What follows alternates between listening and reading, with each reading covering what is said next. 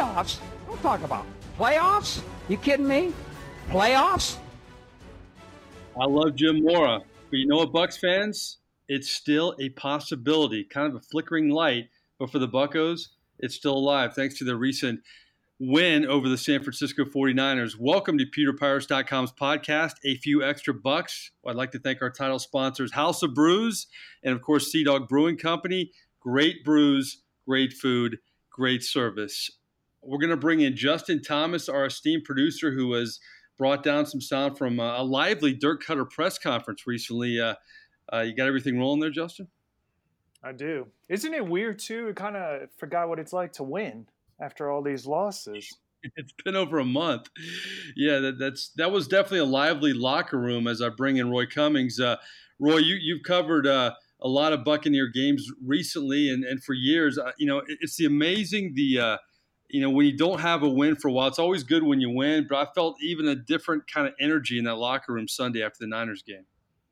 Yeah, that's that, that's that's really the um, I guess I wouldn't say amazing thing, but it is something that does stand out at you or jump out to you because it it's amazing when you walk into that locker room. I mean, we let's face it, Mike, we are used to walking into a Buccaneers locker room where there's a lot of hanging heads and guys not wanting to say much and um, you know there is a different vibe when you win and uh, it, it's you know look i understand people are saying it's the 49ers you know what kind of a win was it a win's a win in the NFL, and it takes the pressure off when you work all week for something and you finally get rewarded for it, and you play as really, let's face it, you play as well as the Buccaneers did.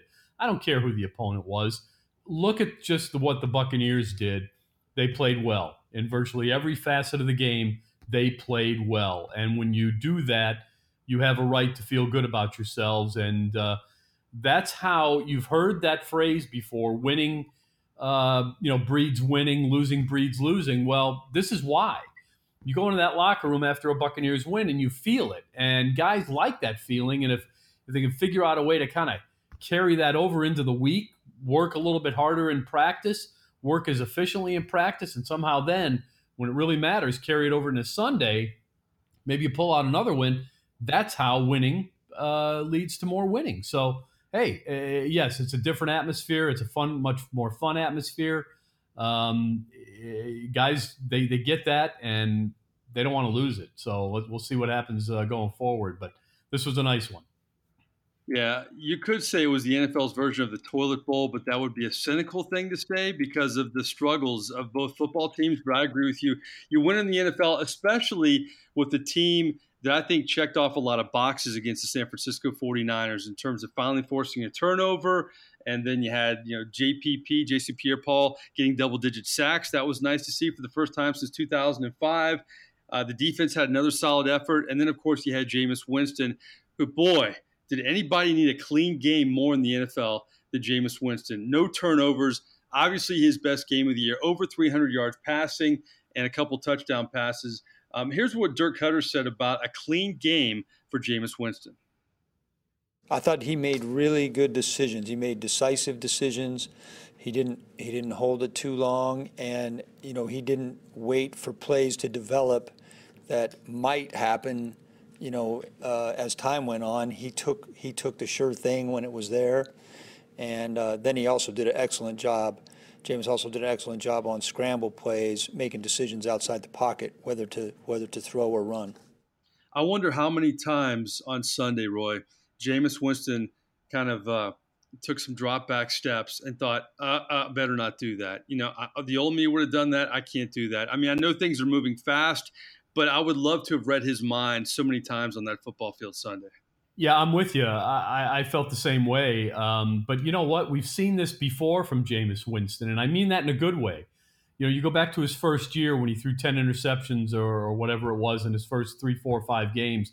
And then the second year where he kind of went through another uh, stretch like that where he had a lot of turnovers. And then just recently, this, this stretch where he had too many turnovers in, in too few games. He has an ability to virtually flip a switch and in essence say to himself, okay, you know what? I can't do that anymore. I've got to be better than that. And he goes out and he, and he is better than that. And he's better than that for, you know, two, three, four weeks. And then he kind of falls back in to his old pattern of trying to do a little bit too much. The key, I think, for Jameis Winston becoming the winning quarterback.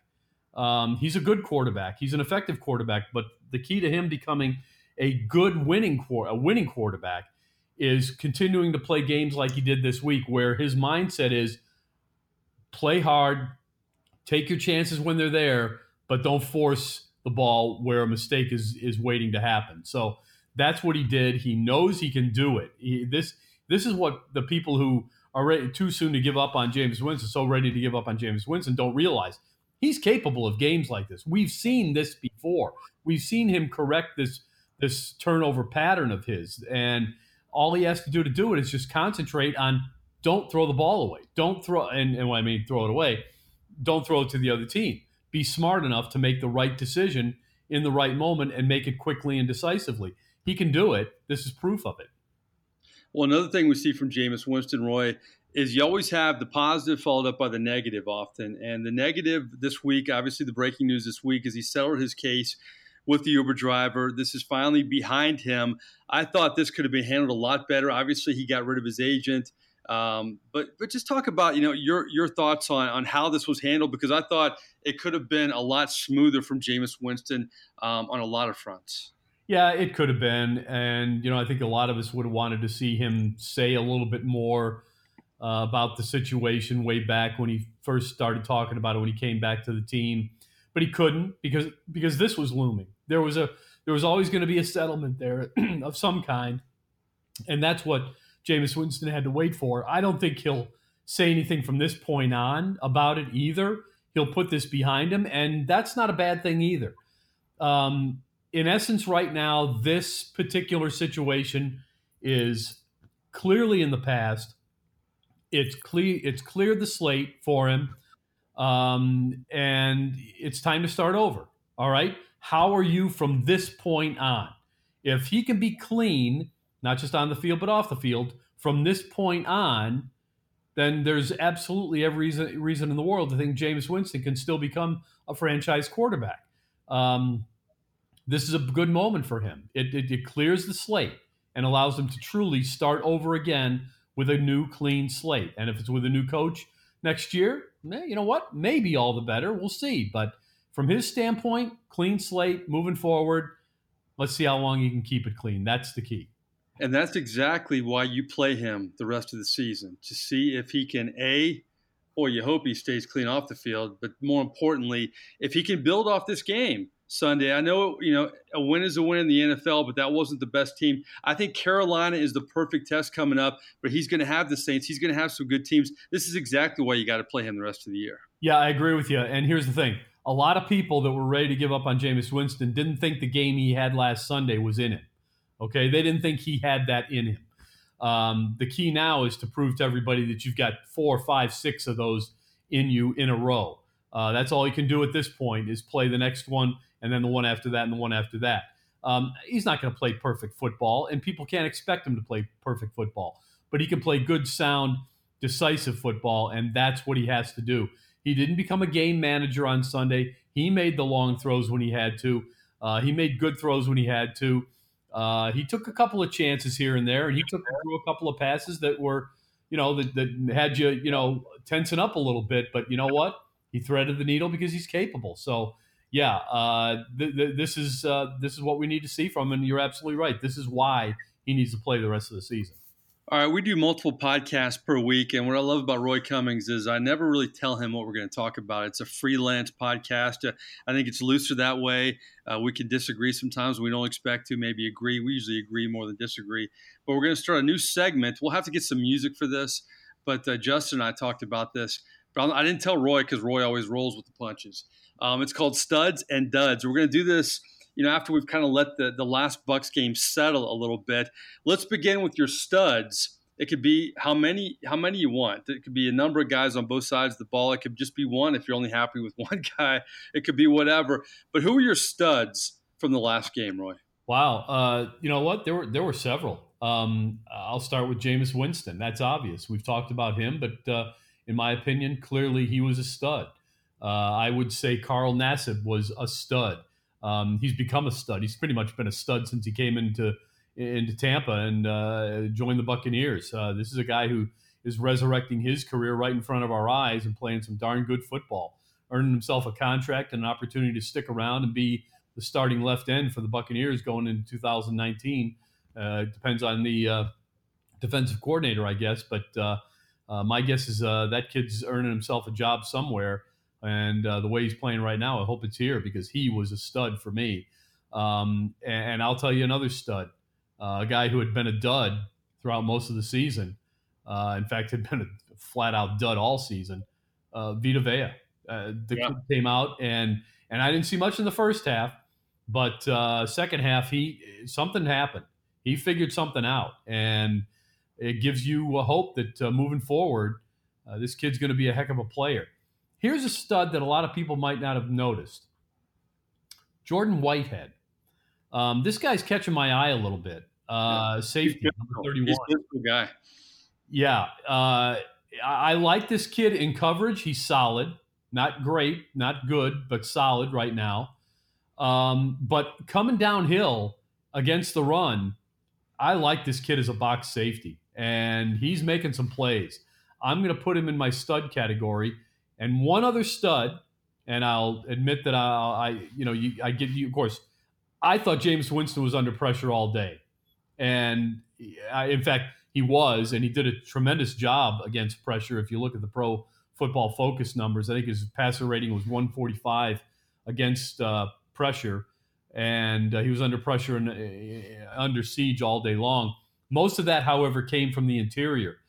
Uh, a, a, guy who, who gets beat up a lot by the fans, uh, Donovan Smith, had a tremendous day uh, as a pass protector in particular. Pretty good day as a run blocker as well, but as a pass protector, he was really strong. Uh, so I'm going to give him a stud as well. Um, didn't give up any pressures, didn't give up any QB hits. Uh, real good day for Donovan Smith, and I think he continues to get better every week. Ladies and gentlemen, that is why Roy Cummings can hit anything I throw to him. It could be a knuckler, a curveball, a slider, knocks them all out of the park. All right, Justin, who are your studs? Man, now I'm embarrassed because I did all this preparation. I got some stats, and I still feel like Roy's was better than mine. no way. No, I uh, mine are more simple. I, first, I got to go with Cairo Santos. Second week in a row that he's hit everything perfectly. When's the last time you could say that about a Bucs kicker when they've been perfect? Um, my second stud, Peyton Barber. He he didn't have the best game on paper, but when you look what he's done the last uh, five games compared to the first six games of the season, first six games of the season, he only had 260 yards total, zero touchdowns running, uh, 3.5 yards per carry on 74 carries. And then the last five games, he's upped it to 330 yards, three touchdowns on the ground, 4.1 yards per carry on almost the same amount of carries. So I, I, think the running game all year we've been talking about it, but it definitely seems like something's starting to happen. I think Peyton Barber's getting a lot of hard, you know, tough yardage. Let's see. And my last stud is uh, Jason Pierre-Paul. I mean, this guy, he's tied for fifth in the league with 10 and a half sacks feel like for all year he's been one of the bright spots on defenses and probably the best pickup in the off season. So gonna go with them three. Well, good research on your part. Uh, you know, for my studs, I agree. Uh, Jason Pierre-Paul to me has really held this defense together in a lot of ways. We saw it in the preseason how he played hard every snap, whether it was in practice or a game, has carried that over. And that's a streak. You know this, Roy it's it's amazing they haven't had double digit sacks since 2005. I mean, that's a long time. 13 years to not have that, really unprecedented when you look around the league. So it's good to see him get that, and he's only going to build off of that. I like Santos. Um, I also like uh, Peyton Barber as well, but I've been hard on Jameis Winston. And I agree with Roy. I don't think a lot of people thought he had that game in him. There's been a lot of pressure on Jameis Winston. He had to have felt that pressure going in. So, Jameis, you know what? I've been hard on you, but I'm going to give credit where credit's due. No interceptions, 29 to 38. That's really efficient. And uh, the numbers were good. So now we go back to Roy for the duds. You know, usually there's a team of duds, an entire an army of them from the Buccaneers. yeah. A little bit tougher to find them in this game Yeah. But uh, I'll start with an obvious one: Caleb Benenoch, the right guard, who I think he lost his job this week. Finally, uh, Alex Cappa was up, uh, had a helmet on Sunday, and got into the game uh, about midway through. Uh, wasn't overly impressive, in my opinion. In fact, I I would almost tend to give Alex Cappa a dud dud grade, except it was his first game, and and I think he was a little bit overwhelmed at first, but he, he caught up um, eventually. Uh, but Caleb Benenoch was an absolute, he was a dud again. And we may have seen the last of Caleb Benenoch, um, perhaps even with the Buccaneers uh, overall. Um, I say that because I don't, I'm not sure what his contract situation is, but at this point, he's a guy who could get cut. Uh, I don't know if, if, I don't know if you want him around even as a backup at this point. You may feel that, you know, he helps you depth wise, but I would say maybe not. So we may have seen the last of Caleb Benenoch. So that's a dud for me. Um, another dud on the offensive side of the ball, DeSean Jackson. Uh, I think the guy's quit. I don't think he's interested. I understand he had a bad thumb, okay, and he's getting that taken look take a look at. But the first ball of the game went to him. He couldn't hold on to it. Might have been the thumb there. Who who knows? Maybe he injured it again on that play because he wasn't any good the rest of the day, in my opinion. Um, you know, there was a long pass to DeSean Jackson down the field it was supposed to be a post pattern, and a post pattern, the quarterback's job is to throw to the post. The post being the goalposts, right? The, and and in the, nowadays, it's the the center upright, the, the thing that holds the whole thing up, right? That's yeah. where the quarterback's supposed to throw the ball. The job of the receiver is to head for that spot. Well, DeSean Jackson didn't head for that spot, and that's why that pass didn't get caught. It's pretty hard to overthrow DeSean Jackson, um, but somehow Jameis Winston finds a way. And I'm not so sure that it's Jameis Winston's fault. Uh, I, I, think that for the last two years, DeSean Jackson has been collecting a paycheck for this club. Um, I don't think he's been too interested in playing here. You know, people talk about DeSean Jackson's chemistry with the quarterback, with Jameis Winston, and, and his chemistry with Ryan Fitzpatrick. You know, Jameis Winston doesn't seem to have any problem at all. His chemistry with Cameron Brate, Mike Evans, uh, Adam Humphries. Uh, Chris Godwin seems exceptional. He's even got a chemistry. Jameis Winston, he's got a chemistry with the other team. He doesn't have one with DeSean Jackson. So who's the outlier here? I think it's DeSean Jackson. So a dud for him and a dud on the defensive side, Brent Grimes. Um, it was interesting that as I was walking to the locker room on Sunday, guys, I saw two guys come out, and, and this is as soon as the locker room opened up. Two guys came as the media is going in the door. I was a little bit behind the, the crowd. As the media is going in the far door, the near door in the locker room, two guys are coming out of it. DeSean Jackson and my and my third dud, Brent Grimes. I think Brent Grimes has quit. Um, I don't think he's interested in playing football much anymore. He doesn't mind covering guys. I think he still gets a bit of a kick out of that now and then he's got no interest in tackling anybody. He didn't this past Sunday, that's for darn sure. He ran up short of tackles, uh, tackle situations when uh, the, uh, another body was needed to make sure that there, another yard wasn't gained. Um, he jumped out of the way of a couple of tackles. Um, he had no interest. Uh, he finished the game with three tackles. I think somebody kicked him in the ass and said, "Hey, if you want to keep earning that paycheck, get your butt out there and uh, finish off the game the right way." Um, but he had no interest for about three quarters of that game in playing uh, football. So uh, he would be my third dud. Wow, that's very comprehensive. You know, I'm not going to tell you about any future segments because you're, you're, you're killing us here um, in a good way. Uh, Justin, uh, well, first, uh, first, I'm going to reiterate what Roy said, uh, DeSean Jackson was my first one. And to just further illustrate how much I also believe he's quit on the team, he has 750 yards total this season. The last six games, guys, he only has 249 yards. That's insane. Wow. It's like all of a sudden he just went off a cliff. Uh, he has the same amount of touchdowns as Chris Godwin, Adam Humphries, Cam Brate with four. I just think, like Roy said, he he's given up. It almost seems like around the time a couple weeks ago when rumors started coming out, you know, if he was going to be traded him kind of speaking out, it seems like that's when he decided to just not care anymore. Uh, my last two are kind of nitpicky.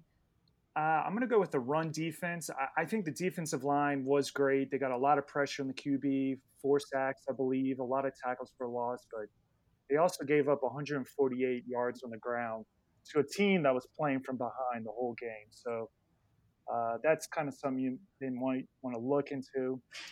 And then my last one uh, is fan attendance. I don't know if y'all heard, but uh, this was the lowest attended game since 2010 I think it was about 40,300 some fans showed up. And uh, I understand that the Bucs are bad and that tickets can be kind of pricey, but uh, you hate to see that, you know, little people show up to a game for the Bucs. Yeah, and I'll say this: not only was it the worst in, in eight years, I guess, but it the uh, TV ratings, Roy and Justin, were lower for the Bucs than the USF UCF game, and and I don't, I don't track those numbers all the time, but and I know UCF's a strong team this year. Uh, but that's pretty pathetic, Roy, in a lot of ways. Yeah, it really is. It's a good one, Justin. You were right on the mark with that. Um, and the, I, although I'll say this, I can't blame the fans. No, they're fed up with this. They've been seeing it for a long time.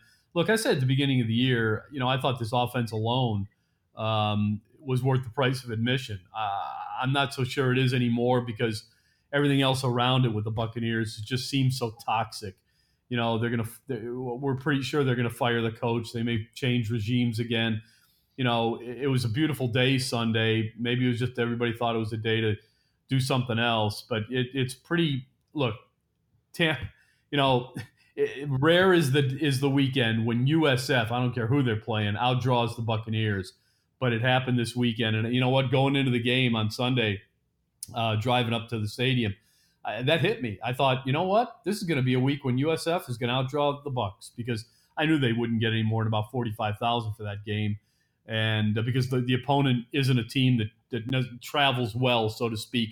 Certainly from San Francisco to Tampa, you know, had, had it been the Packers or the Bears or somebody like that, um, a New York team, the Jets or Giants, um, they you know they might have had 58, 60,000 there, but um, with a team like San Francisco, two and nine coming in not a chance. And uh, it's sad. It really is. It, it, it's it's something we could talk about in future uh, podcasts about just how sad the situation is here regarding the fan base. It's it's so turned off.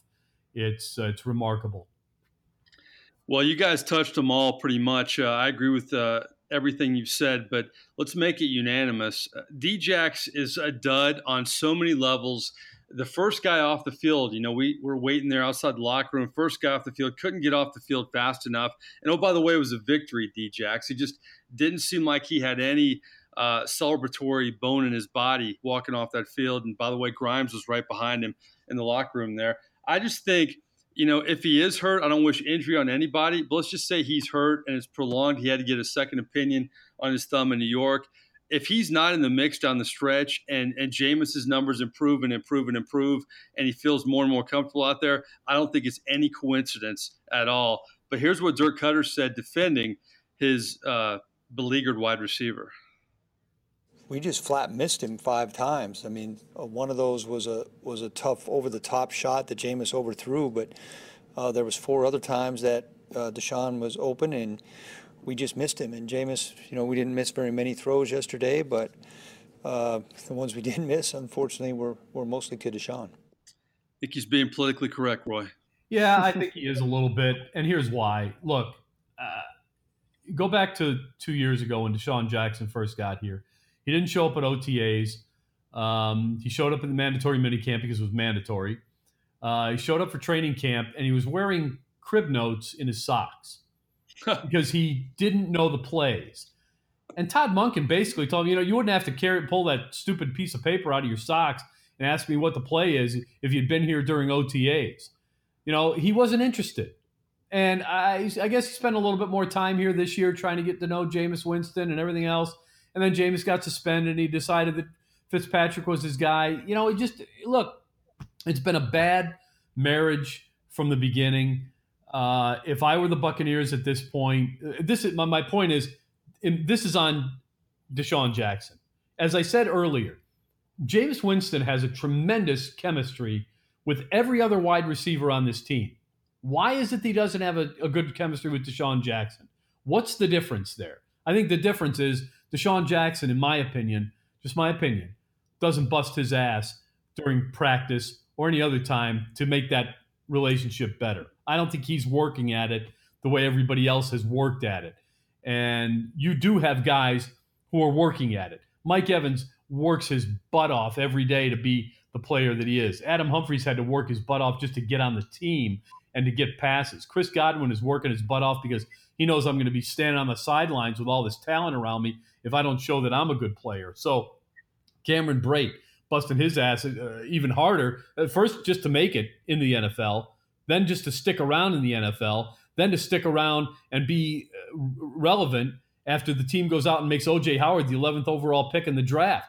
So here's a here here are four guys who are constantly working on their relationship and their chemistry with Jameis Winston.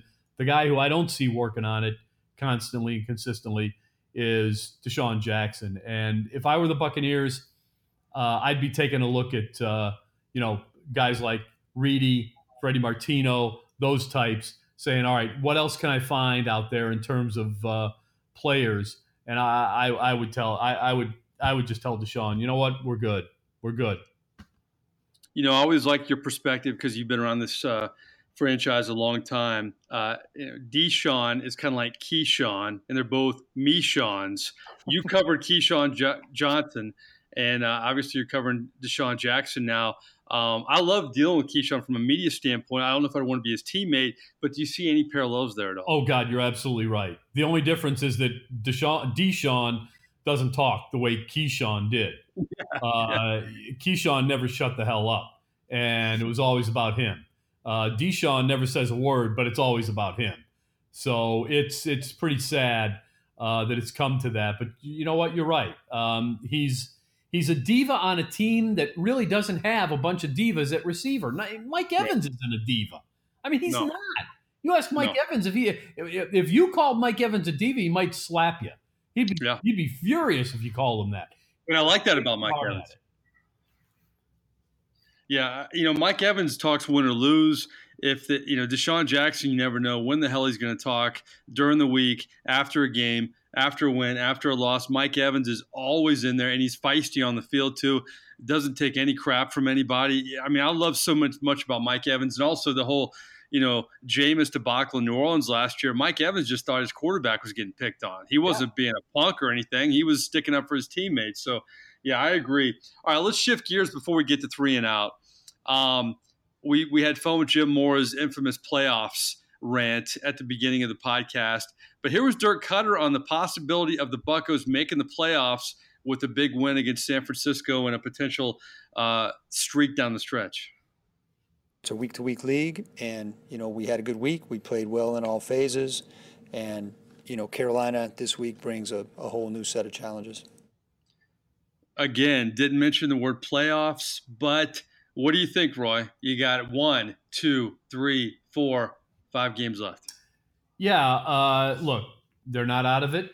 Um, I think I don't think they'll be favored in any of these five games going forward. Certainly not this week, despite the. But you know what? They're playing at home. They got a little bit of confidence now. Quarterback figured something out. Uh, a couple of guys on defense that hadn't been showing up are starting to show up a little bit more. Uh, they're still a beat up football team. You know, they're still missing some of their best players, uh, particularly on the defensive side of the ball. Um, it, it, the, the, the, the chips are way stacked against them. But, and you guys know this because you guys are close followers of the uh, Saints.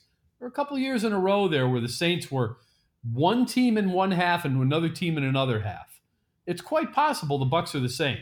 If the Bucs can somehow be a real strong second half team and upset Carolina this weekend, all of a sudden that momentum starts to build. Uh, Atlanta's beatable. The Saints, they've beaten them once on the road. They can certainly yeah. beat them here. Uh, yeah. At Baltimore, winnable game. I, I don't see anything.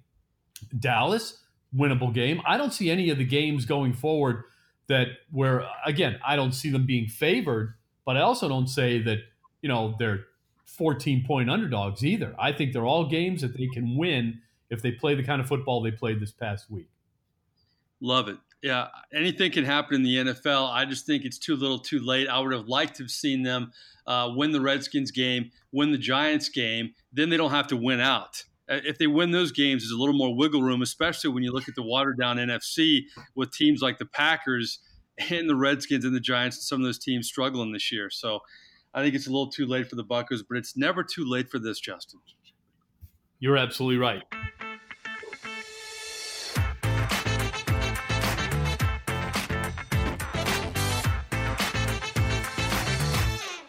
Man, I can't get enough of that. Three and out, three questions, and we are out. We threw the studs and the duds at Roy. He knocked them both out of the park. Um, three questions. We don't know what's coming. The last one you guys are really going to love. But let me throw out the first one. Um, we have five games left. Who was your Bucs MVP this season, guys? I have two candidates. Is it uh, Jason Pierre-Paul or is it Mike Evans? It's Mike Evans. Or you, you could throw somebody else in if you want to. It's Mike Evans for me. Uh, I mean, it was the, really the first guy that came to my mind. Um, the reason being that look, the Buccaneers have, uh, you know, arguably one of the best three offenses in the NFL. Depending on which week it is, they're you know leading the league in total offense, second in the league in total points. Uh, you know, go on down the line, uh, lead the league in passing, um, and that's in great part because of Mike Evans. Uh, the defense has been one of the worst. I hate to say it, guys, but hey, I wrote it on Sunday in my uh, wrap up of the Bucs win. Um, I- am happy for Jason Pierre-Paul. Love what he did for this team this year, but I'm not sure I've ever seen a more empty stat than his 10 sacks. Uh, doesn't make a darn bit of difference. It's all it shows you is that you can still have the worst. You can have 10 sacks and still be a member of the worst defense in the NFL, and arguably one of the worst defenses in NFL history. Justin, I agree. I think uh, Mike Evans. I mean, y'all said it all this whole podcast. The way he plays, that he really goes out there, gives it his best. I think he's a great person. What he's done, I, you know, you got to go with Mike Evans. I'm going to go contrarian. I love Mike Evans. I love everything about him. I love his attitude on and off the field. But I think this uh, Bucs defense, and I agree with you, Roy. A lot of the sacks, it's kind of misleading. But what I like about Jason Pierre-Paul is he always says he's kind of that leader by example. He's been leader by example in his play, but he's also been a vocal guy. I remember him on the sidelines when they were getting tormented by the Bears, kind of lighting up the guys on the sideline. I like the fact that he got hurt against the Niners, was right back out there. He's been banged up for weeks now. All these defensive linemen are banged up for weeks. So I'm going to go contrarian on this one. I like Jason Pierre Paul by the way he plays. And I think if they can uh, shore up the linebacking corps, maybe get Beckwith back next year, Kwon Alexander back in the fold, David, all those guys play like they normally can, and you get maybe a free agent corner and Hargreaves bounces back. I love having Jason Pierre-Paul as kind of the heartbeat of that Bucs defense because you know Gerald McCoy is a different kind of leader. I think Jason Pierre-Paul is the kind of leader they've needed for a long time out there. All right, one of my favorite topics is overtime. I hate ties. Finally, the NHL shored that up a few seasons ago by doing a shootout. But I hate ties in the NFL. We've had two of them this year. I'm watching that crazy LSU Texas A&M game the other night. You know, seven overtimes you know, you score over 70 points and you lose a football game. Terrible officiating in the game. And I'm not a blame the officials guy. But should the NFL adopt college football's overtime? What do you think, Roy? I, I don't think so. Um, I think the NFL is better than that, and I would just play until you have a winner. Um, if you've gone 15 minutes, you know, just start another quarter and, you know, sudden death. First team to score. I don't care how you score. It's, you know, I like the rules as they are now. But if you ha- if you've had a quarter of, I mean, where's any, where is anybody going? The reason the NHL has changed its overtime uh, is because uh, teams have to travel. Sometimes they have back to back games. Sometimes they're playing three games in four nights or two and three nights. Um, they have to travel. They have to be somewhere. Uh, the NFL, you're not going anywhere. You've got until you know at, at worst, you've got until Thursday night you know, uh, you'll be fine. Uh, they'll be able to get. Uh, I, I think they should just play until somebody wins. Justin, what do you think? I have to agree. I, I remember 2009 in the postseason, everyone was upset with the way the Saints Vikings game went. So they changed the rules on that. And then earlier this year, there was the shootout in Atlanta that went to overtime. Saints got the coin toss, went down the field immediately, scored a touchdown. So then people were complaining they need to change it again. I just feel like people don't want to consider defenses anymore. I mean, if the other team wants to win, they need to stop them. And so I agree with like Roy said, go till the clock ends. Whoever has the most points wins. Well, I think if you go to the college format, you can't include the stats. The take the stats out because that's ridiculous and it disrespects, you know, touchdown passes from previous generations. I, I love the college format. I love the fact that after you know if you have to go for two and all that, and the way the NFL offenses are played, I think that would be highly entertaining. And I will say, I like Roy's point that you keep playing. I can't stand the NFL overtime. I'm glad they finally made it where you you know you know they kind of adjusted if you can't just kick a field goal and win it and all that. But I would like to see it. I think it's highly entertaining college football. I mean, it's such an outlier with the uh, LSU game and Texas A&M, especially man, some of those calls. I, I, again, I'm not a big blame the officials guy, but man, some of those calls were just brutal, and I, and I felt for LSU, and I had no dog in the fight. So I frankly would like to see it, but I think they still got to tweak the NFL system and make it more like the college. Maybe not all the way, but maybe halfway or something. So all right, you guys are going to love this. um, do you know who's in Tampa this week? Um, he may be tonight. He may be. I'm not sure if he's tonight, but he, Elton John is in Tampa this week. Should have flown oh. Justin in for a, a, Roy Justin Elton John love fest. I could just sit in the car and listen to my Billy Joel's greatest hits. Yeah. but Elton John in town, so I thought because we had the poll earlier this season, who's better, Elton John or Billy Joel? You guys said Elton John. I said Billy Joel. What's your favorite Elton John song? Someone saved my life tonight. No hesitation. No hesitation wow. whatsoever. That was pretty quick. no hesitation wow. whatsoever. Wow. Justin. Oh, man. Oh. I'll give Justin a little bit of time here. You know, Goodbye Yellow Brick Road is pretty good too. You know, it's, Which it's, one? Oh yeah, Goodbye Yellow Brick Road is good.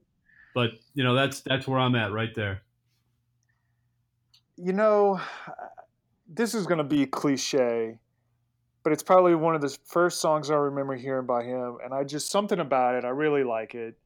Um, I think right now, off the top of my head, I'm going to go with Rocket Man. It's like his signature song. Can't, you can't say that's wrong.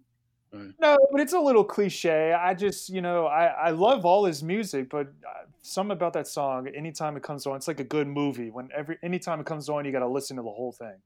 Yeah, you're right about that. Yeah. I like Roy's filibuster for Justin. That was very nice, Roy. Just wanted to give him a little bit of time to think it over, you know? That's good stuff. That's the way the government should work. We're all brothers, man. We all got to work together. Exactly. Um, my, my favorite song, I'm going to bring this whole thing full circle. It also encompasses the theme of the Bucs right now. I'm still standing. Very good. How about that? Yeah. All right. well, listen, from uh, studs and duds to Elton John, uh, that wraps up another few extra bucks here on PeterPirates.com. Remember, subscribe to PeterPirates.com. It's absolutely free. We'd like to thank our title sponsors, House of Brews and Sea Dog Brewing Company. Great, great beers, great food, great service. For our producer, Justin Thomas, for our Buccaneer insider, Roy Cummings, I am merely Mike Nabors. We will talk to you later this week. Thanks for logging on.